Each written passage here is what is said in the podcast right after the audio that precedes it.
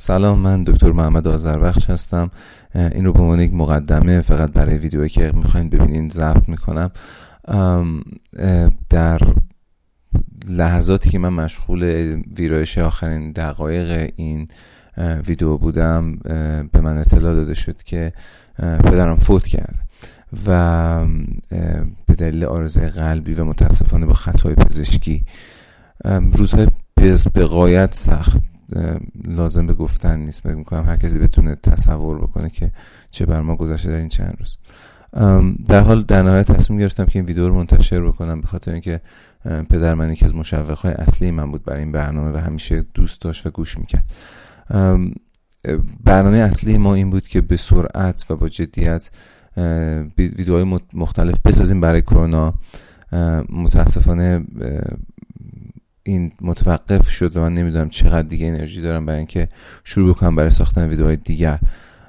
به حال خواستم مقدمه رو بهتون بگم چون آنچه که در این ویدیو می‌بینید تنها بخش اولی از یک برنامه درس بزرگ بود و شاید در انتهای اون یک مقدار نیمه تمام به نظر برسه برای کسی که این رو تماشا می‌کنه. به امید خدا اگر جانی برامون بود و تونستیم دوباره کمر راست کنیم و روی پای خودمون بیستیم دوباره سعی می‌کنیم که ویدیوهای جدید بسازیم. ممنون از توجه شما. امیدوارم این ویدیو به درتون بخوره. سلام من دکتر محمد آذربخش هستم و شما دارید برنامه مراقبت کامل رو تماشا می‌کنید. ما توی این برنامه سعی می‌کنیم که به زبان ساده درباره مطالب پزشکی برای فارسی زبانان صحبت بکنیم. توی این قسمت از برنامه ما می‌خوایم درباره کرونا ویروس بیماری کرونا با شما صحبت کنیم. بیماری هستش که تازگی بسیار شایع شده. تقریبا همه آدم ها راجبش چیزی شنیدن. متاسفانه اطلاعات غلط و شایعات پیرامونش خیلی زیاده. برای ما سعی می‌کنیم که امروز توی این برنامه که می‌سازیم و برنامه هایی که به امید خدا بعد از این برای این مسئله خواهیم ساخت در این باره اطلاعات دقیق و موثقی رو در اختیار شما قرار بدیم.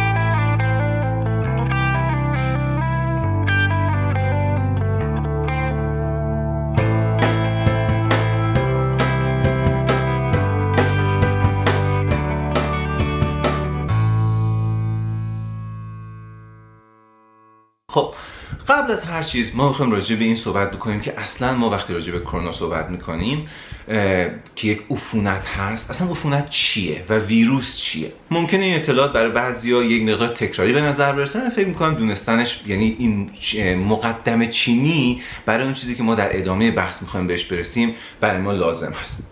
خب عفونت به طور کلی به این معناست که یک میکروب وارد بدن ما میشه از امکانات بدن ما استفاده می‌کنه و به بدن ما آسیب می‌زنه آزار به بدن ما میرسونه. انواع اقسام عفونت ها وجود داره و خیلی ها نسبت بهشون اطلاعات خوبی دارن.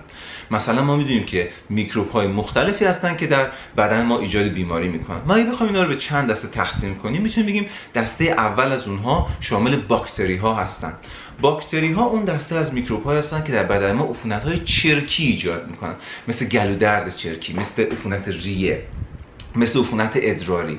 این دسته از عفونت ها اونهایی هستن که ما می‌تونیم با استفاده از آنتیبیوتیک که توی اصطلاح خودمونی بهش میگیم چرک خوشکن برای درمان اونها استفاده کنیم. پس دسته اول میشن چی؟ باکتری ها دیگه چه چیزایی در بدن ما عفونت ایجاد می‌کنن؟ قارچ ها عفونت های پوستی قارچی خیلی شایع است. یا مثلا حتی روی موی سر یا توی ناخون اما خب مثلا اگه یه کسی باشه که ضعف سیستم ایمنی داشته باشه اون فرد ممکنه قارچ وارد بدنش بشه و مثلا عفونت ریه براش ایجاد بکنه. دسته دیگه انگل ها هستن. مثال بارزش انواع اقسام کرم های روده ای که اینا می‌تونن بیان داخل بدن ما از مواد غذایی ما استفاده بکنن و برای ما ایجاد بیماری کنن. دسته آخر که ما می‌خوایم امروز راجع حرف بزنیم ویروس ها هستن.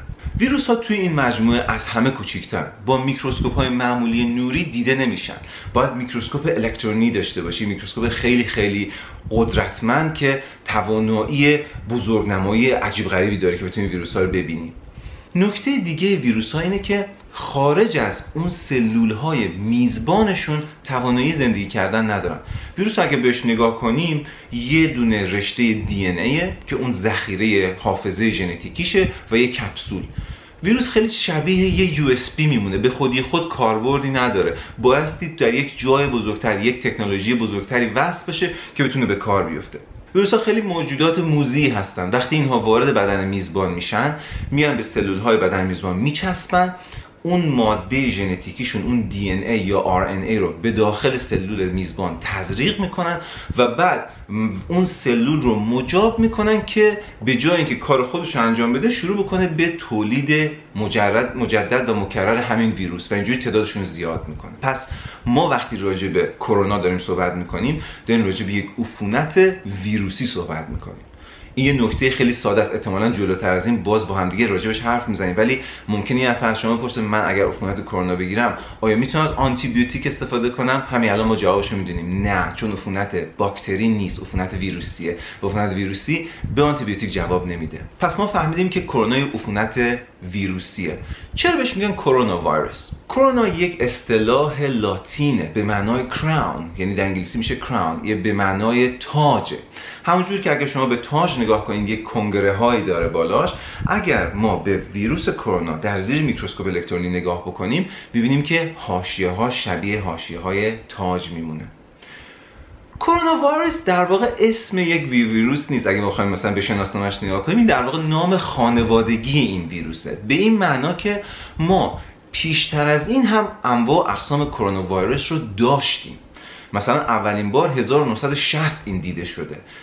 در 2002 2003 زمانی که سارس شایع شد این کرونا ویروس خیلی معروف شد برای اولین بار که بیماری خطرناکی بود. بعد از اون در یک بیماری دیگه به اسم مرس این اتفاق افتاد. قبل از اینکه بیارم جلوتر بهتون بگم سارس و مرس هر دو اسم مخففن. مخ... سارس مخفف severe acute respiratory syndrome هست. یعنی severe یعنی خیلی شدید acute یعنی حاد. respiratory syndrome یعنی سندروم تنفسی. سندروم تنفسی شدید و ناگهانی. و مرس مخفف Middle Eastern respiratory syndrome یعنی در واقع سندروم تنفسی خاورمیانه. هر دو این بیماری ها پیش از این اتفاق افتاده. به همین خاطر وقتی که اولین بار این ویروس در ناحیه ووهان چین پخش شد در 2019 بهش گفتن نوول کرونا ویروس بهش گفتن ان کاو نوول کرونا ویروس یعنی کرونا ویروس جدیده این کرونا ویروس که تازه از راه رسیده.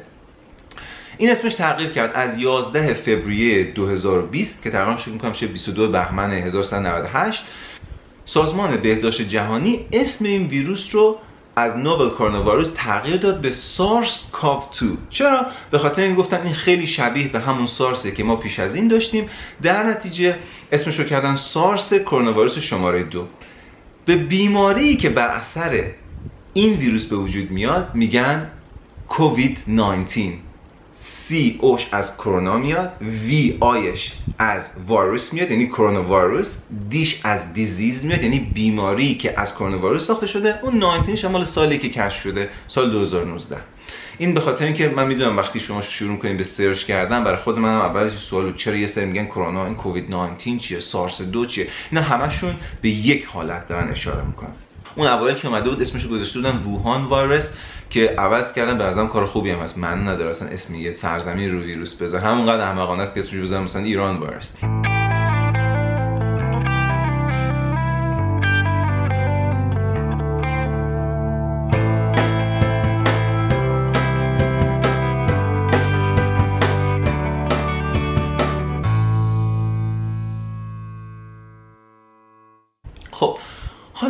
پس فهمیدیم که این یک عفونت ویروسیه.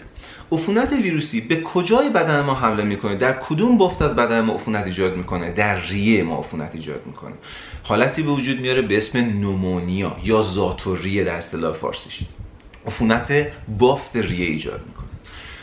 این بیماری الان خیلی شایع شده و همه دارن راجبش صحبت می‌کنن و یک حراسی نسبت بهش وجود داره. من تو این چند دقیقه آینده می‌خوام درباره سیر طبیعی این بیماری صحبت کنم. وقتی که شما رفتار یک بیماری رو بشناسین می‌تونیم نسبت به اون بیماری یک سری تدابیری اتخاذ کنیم. بدونیم که چقدر باید نگران باشیم چه کارهایی باید انجام بدیم چه مدت باید براش, براش این احتیاط ها رو انجام بدیم. و دونستن رفتار اون دشمن برای ما کمک می‌کنه که استراتژی خودمون رو تنظیم کنیم. خب گفتیم عفونت به ریه حمله می‌کنه. پس چه علامت هایی تو ریه ایجاد می‌کنیم؟ ما باید حواسمون بهش باشه. ببینید علامت ها رو اونجوری که ما می‌شناسیم اطلاعاتی که ما از این در واقع ویروس داریم بر اساس اون چیزی هست که یک مرکزی در کشور چین به نام مرکز کنترل بیماری ها منتشر کرده. بهش میگن China Disease Control Center. بر چه اساس این منتشر کرده اینها اومدن در شهر ووهان چین که اولین آوتبریک اولین شیوع بیماری اونجا اتفاق افتاد اومدن و 44500 نفر بیمار رو که تایید شده بودن رو مورد آزمایش قرار دادن. اینها رو آوردن توی بیمارستان ها بهشون به نظارت داشتن ببینن چه علامتی از خودشون نشون میدن و اینها رو نگهداری کردن و ثبت و ضبط کرد بر اساس رفتار اون بیماری در این ویروس در اون افراد این بیماری رو به سه دسته تقسیم کردن گفتن شما اگر این بیماری رو بگیرین سه اتفاق برای شما ممکنه بیفته. ممکنه شما فرم خفیف این بیماری رو بگیرین. mild disease ممکنه بگیرین. ممکنه فرم severe یا شدیدش رو بگیریم و ممکن هم هستش که فرم critical یا بسیار وخیم این بیماری رو بگیریم فرم خفیف شامل چیه؟ فرم خفیف اینا افرادی هستن که تقریبا اصلا علامت ندارن. یا یک عفونت ریه بسیار خفیف دارن. علامتهاش ممکنه شامل تب باشه و سرفه خشک و درد تن و بدن. یه چیزی مثل سرماخوردگی ساده. دسته دوم که علامتاشون شدید میشه اینها کسایی هستن که اون علامت های بالا رو دارن یعنی تو سرفه سرفه خوش تب رو دارن درد بدن رو دارن که اینها شدیدتر هست. به علاوه اینکه اینها دچار تنگی نفس میشن. و وقتی که شما اینها رو میاین در واقع میزان اکسیژنشون رو چک می‌کنید می‌بینید که میزان اکسیژن اینها پایینه. دسته سوم که وضع وخیمی دارن کسانی هستن که دستگاه تنفسیشون از کار میفته. دیگه قابلیت نفس کشیدن ندارن و اینها مجبور هستن برن در آی سی بستری بشن و با توسط یک دستگاهی که تهویه مکانیکی داره به اینها اکسیژن رسانی بشه. در گروه سوم ممکن هم هستش که به دلیل شدت بیماری افت سطح فشار خون پیدا بکنن که ما به این حالت میگیم شاک و در اثر اون شاک اینها ارگانهای دیگه بدنشون مثل کلیه یا قلب و کبد اینها هم آسیب ببینه و از کار بیفته. به این حالت ما در پزشکی میگیم مالتی ارگان فیلیر مالتی یعنی چند ارگان یعنی اندام و فیلیر یعنی از کار افتادن.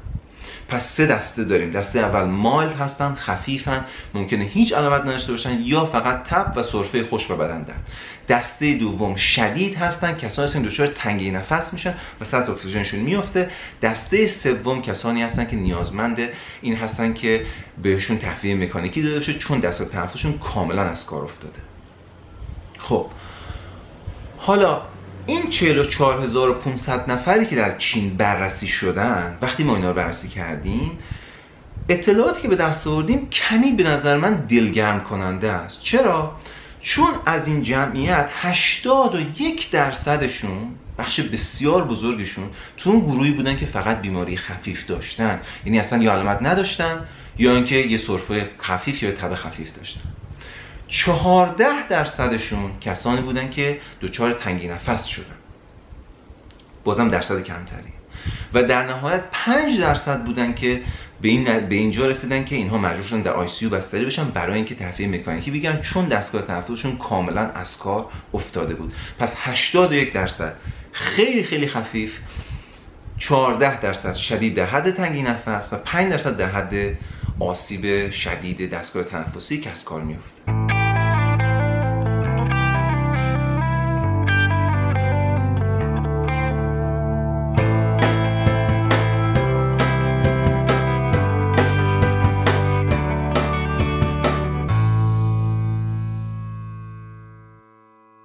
یه حراس بسیار بزرگی از این بیماری الان در همه جای دنیا وجود داره. هر روز خبر میاد که ماسک تمام شد در داروخانه ها دستگاه وسایل ضد عفونی کننده تمام شد در داروخانه ها و مراکز درمانی و مردم در حراسی هستن.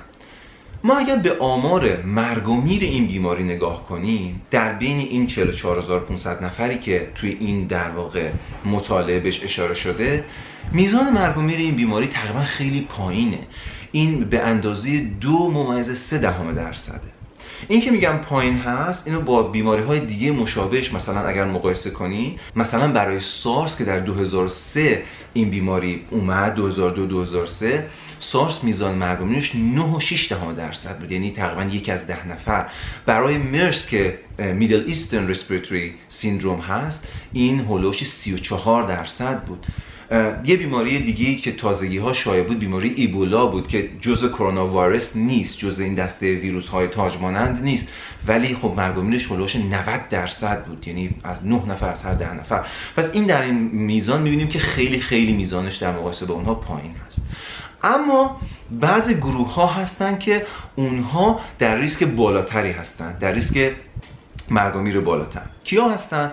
اولین گروه گروه سالمندانن یعنی وقتی شما توی همین مطالعه نگاه می‌کنی که میزان مرگ و میر در کل بوده دو سه درصد اگه بیای بگی خب حالا اونایی که بین 70 تا 79 سال بودن چند درصد بود میزان مرگ و میرشون شده 8 درصد یعنی چهار برابر شده. اگر بریم به بیماران نگاه کنیم که در واقع اینها توی گروهی بودن که از 80 سال به بالا بودن اینا میزان مرگومینشون بوده 14 درصد یعنی هفت برابر زیادتر شده. پس اینها گروه هایی هستن که نیازمند به محافظت و مراقبت بیشتری هستن. میزان مرگومین تو اونها بالاتره.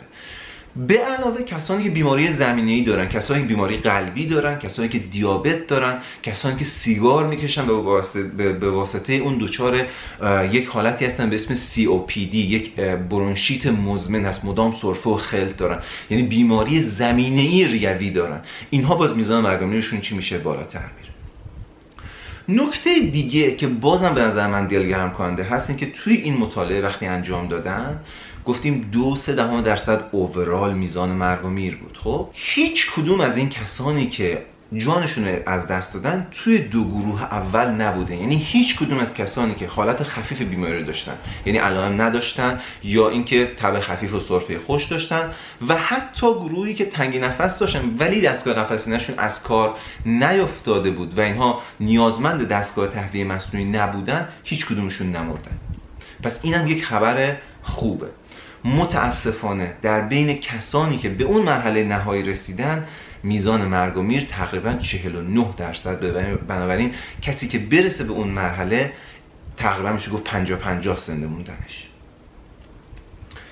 خب در نهایت چیزی که من می‌خوام از این از این جنبندی بهش برسم اینه که دلگرم کننده است. مشکل ما با بیماری کرونا کشندگیش نیست. مشکل ما با بیماری کرونا انتقال سریعشه. و خب وقتی تعداد بیشتری از آدم ها درگیر میشن اون عدد دو درصد بالاتر میره دیگه. فرض کنید شما دو درصد هزار نفر رو با دو درصد ده میلیون نفر بخوایم مقایسه کنیم. در نتیجه تعداد مرگومیر به این طریقه که بالا میره.